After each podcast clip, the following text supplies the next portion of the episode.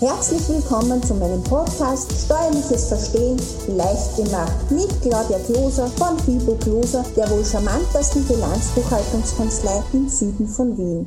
Beim dieswöchigen Steuerpodcast Steuerliches Verstehen leicht gemacht beschäftigen wir uns diesmal mit Steuertipps für Arbeitgeber und Mitarbeiter.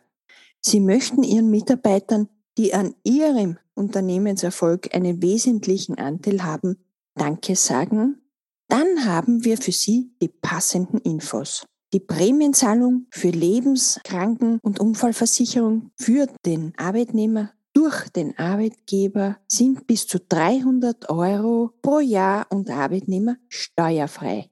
Aber Achtung, für Zahlungen, wenn diese aus einer Bezugsumwandlung stammen und die ASVG-Höchstbemessung noch nicht überschritten ist, gilt Sozialversicherungspflicht. Auch Mitarbeiterbeteiligungen sind bis 3.000 Euro steuerfrei. Dies ist ein Freibetrag pro Mitarbeiter und Jahr.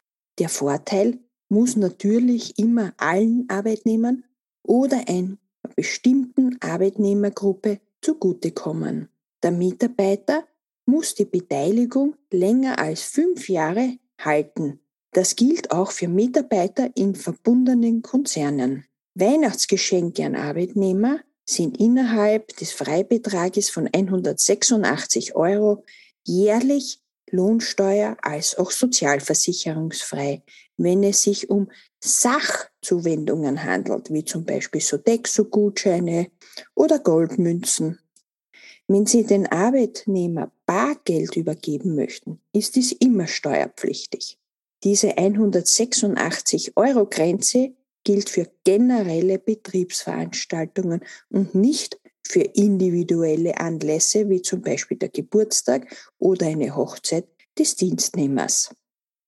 Möchten Sie dem Dienstnehmer größere Aufmerksamkeiten zukommen lassen und haben Sie sich dafür die Vorsteuer vom Finanzamt geholt, dann sind die Aufmerksamkeiten auch umsatzsteuerpflichtig. Damit gemeint sind Aufmerksamkeiten, welche über die sogenannten 3Ks darüber hinausgehen. 3Ks, Kaffee, Kuli und Kleinigkeiten. Pro Arbeitnehmer und Jahr können Sie für Betriebsveranstaltungen wie zum Beispiel Betriebsausflüge, Weihnachtsfeiern oder gemeinsame Teammeetings die Summe zusammengezählt zu betrachten, steuerfrei 365 Euro ausgeben.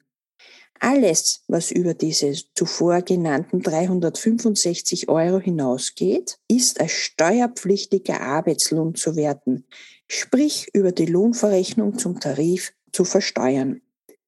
Hat nun ein Dienstnehmer ein Dienst- oder Firmenjubiläum, dann können Sie ihm 186 Euro steuerfrei zukommen lassen.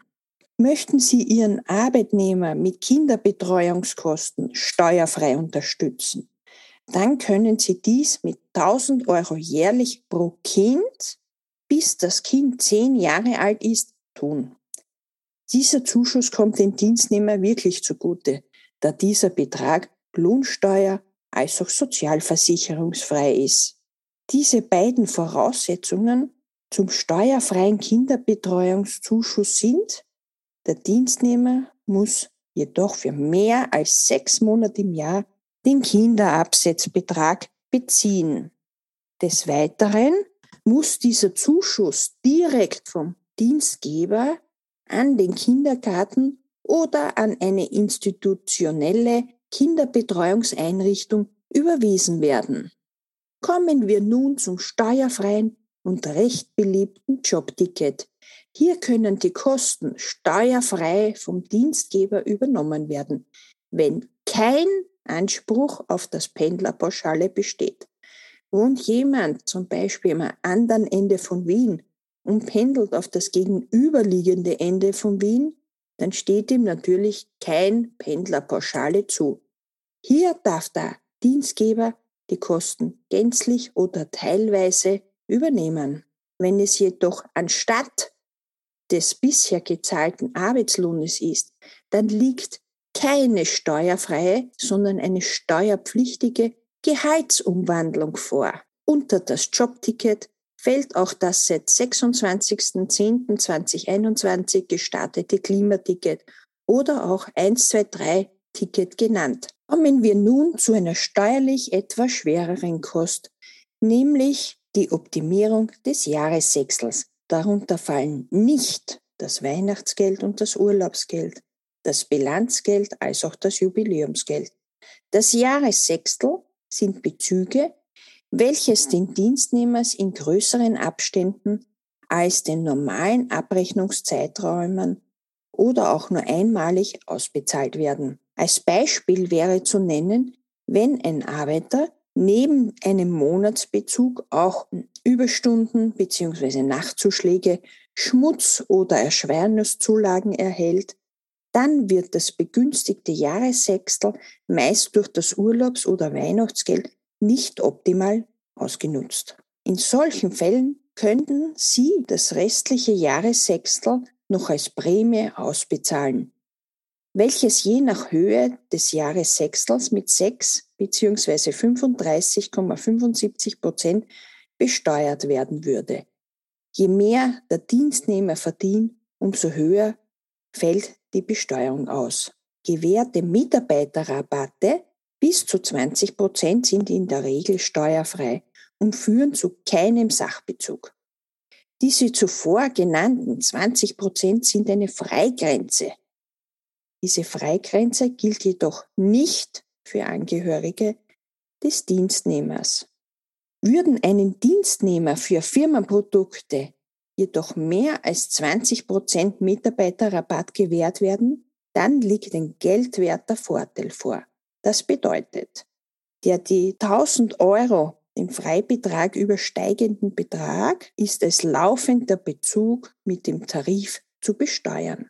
Mit dem Tarif besteuern bedeutet, dass dieser Teil mit dem Lohnsteuersatz belegt ist, mit welchen der Monatsbezug besteuert wird. Weiters gibt es noch die steuerfreien Essensgutscheine für Mitarbeiter, zum Beispiel für freie Mahlzeiten am Arbeitsplatz oder Essensgutscheine zur Verwendung in nahegelegenen Gaststätten mit 8 Euro pro gearbeiteten Arbeitstag oder einen Gutschein für den raschen Hunger zwischendurch, welcher zum Beispiel beim Billa und Co. eingelöst werden kann. Hier gibt es einen 2-Euro-Betrag pro Arbeitstag, auch dieser wäre steuerfrei. Kantinenessen in der eigenen Wächsküche unterliegen keinen betraglichen Beschränkungen. Es müssen Gutscheine ausgegeben. Ein Kostenersatz durch den Arbeitgeber ist steuerschädlich.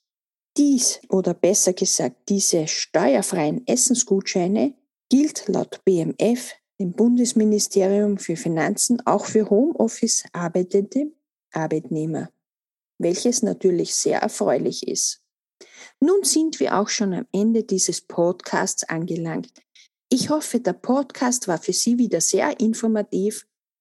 Wenn er Ihnen gefallen hat, freuen wir uns, dann leiten Sie ihn doch einfach an Ihr Unternehmernetzwerk weiter.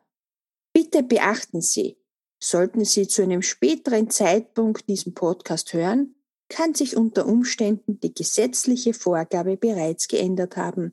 Sollten Sie diesbezüglich Fragen haben, können Sie uns gerne eine E-Mail zusenden an podcastinfo@fibu-kloser.at.